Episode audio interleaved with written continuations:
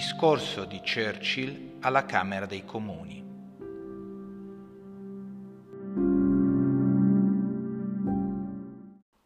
Siamo nel millenovecentoquaranta.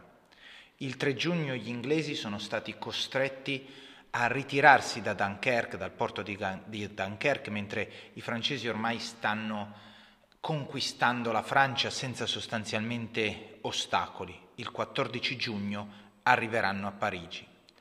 Nello stesso momento, eh, in Italia, Mussolini decide di entrare in guerra.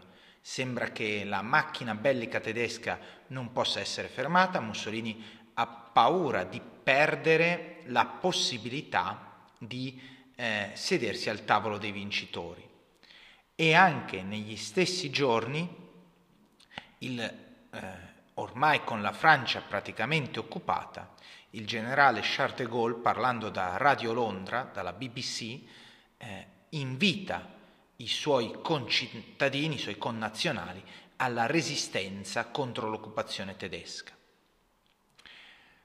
Facciamo quindi una panoramica in queste e nelle prossime puntate su questi tre importanti discorsi di questi tre capi di Stato.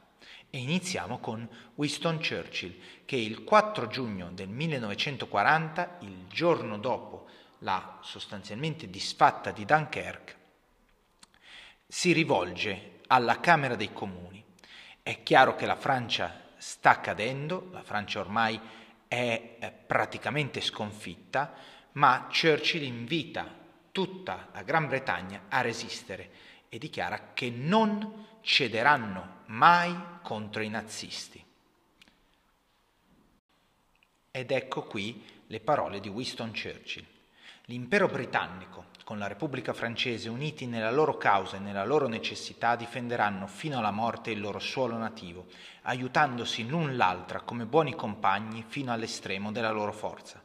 Anche se vaste parti dell'Europa e molti antichi e famosi stati sono caduti o stanno per cadere nelle grinfie della Gestapo e di tutto l'odioso apparato del dominio nazista, non possiamo vacillare o fallire. Andremo avanti sino alla fine.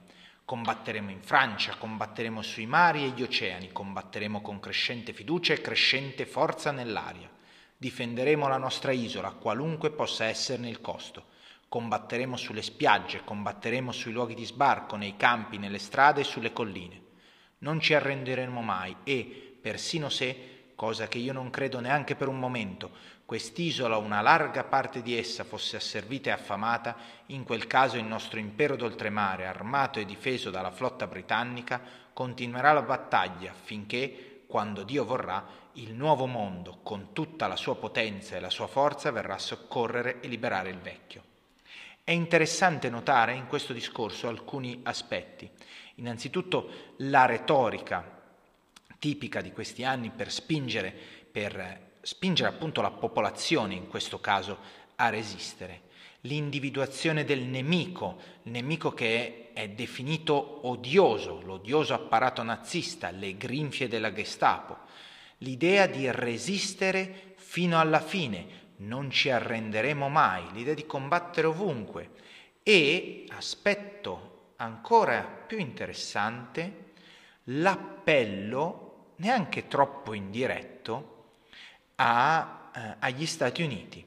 Quando Dio vorrà, il nuovo mondo, con tutta la sua potenza e la sua forza, verrà a soccorrere e a liberare il vecchio. Churchill, già in questo momento, si appella agli Stati Uniti perché possano perché intervengano a favore dell'Europa per liberarle dal giogo nazista, per liberarle dal dominio di Hitler.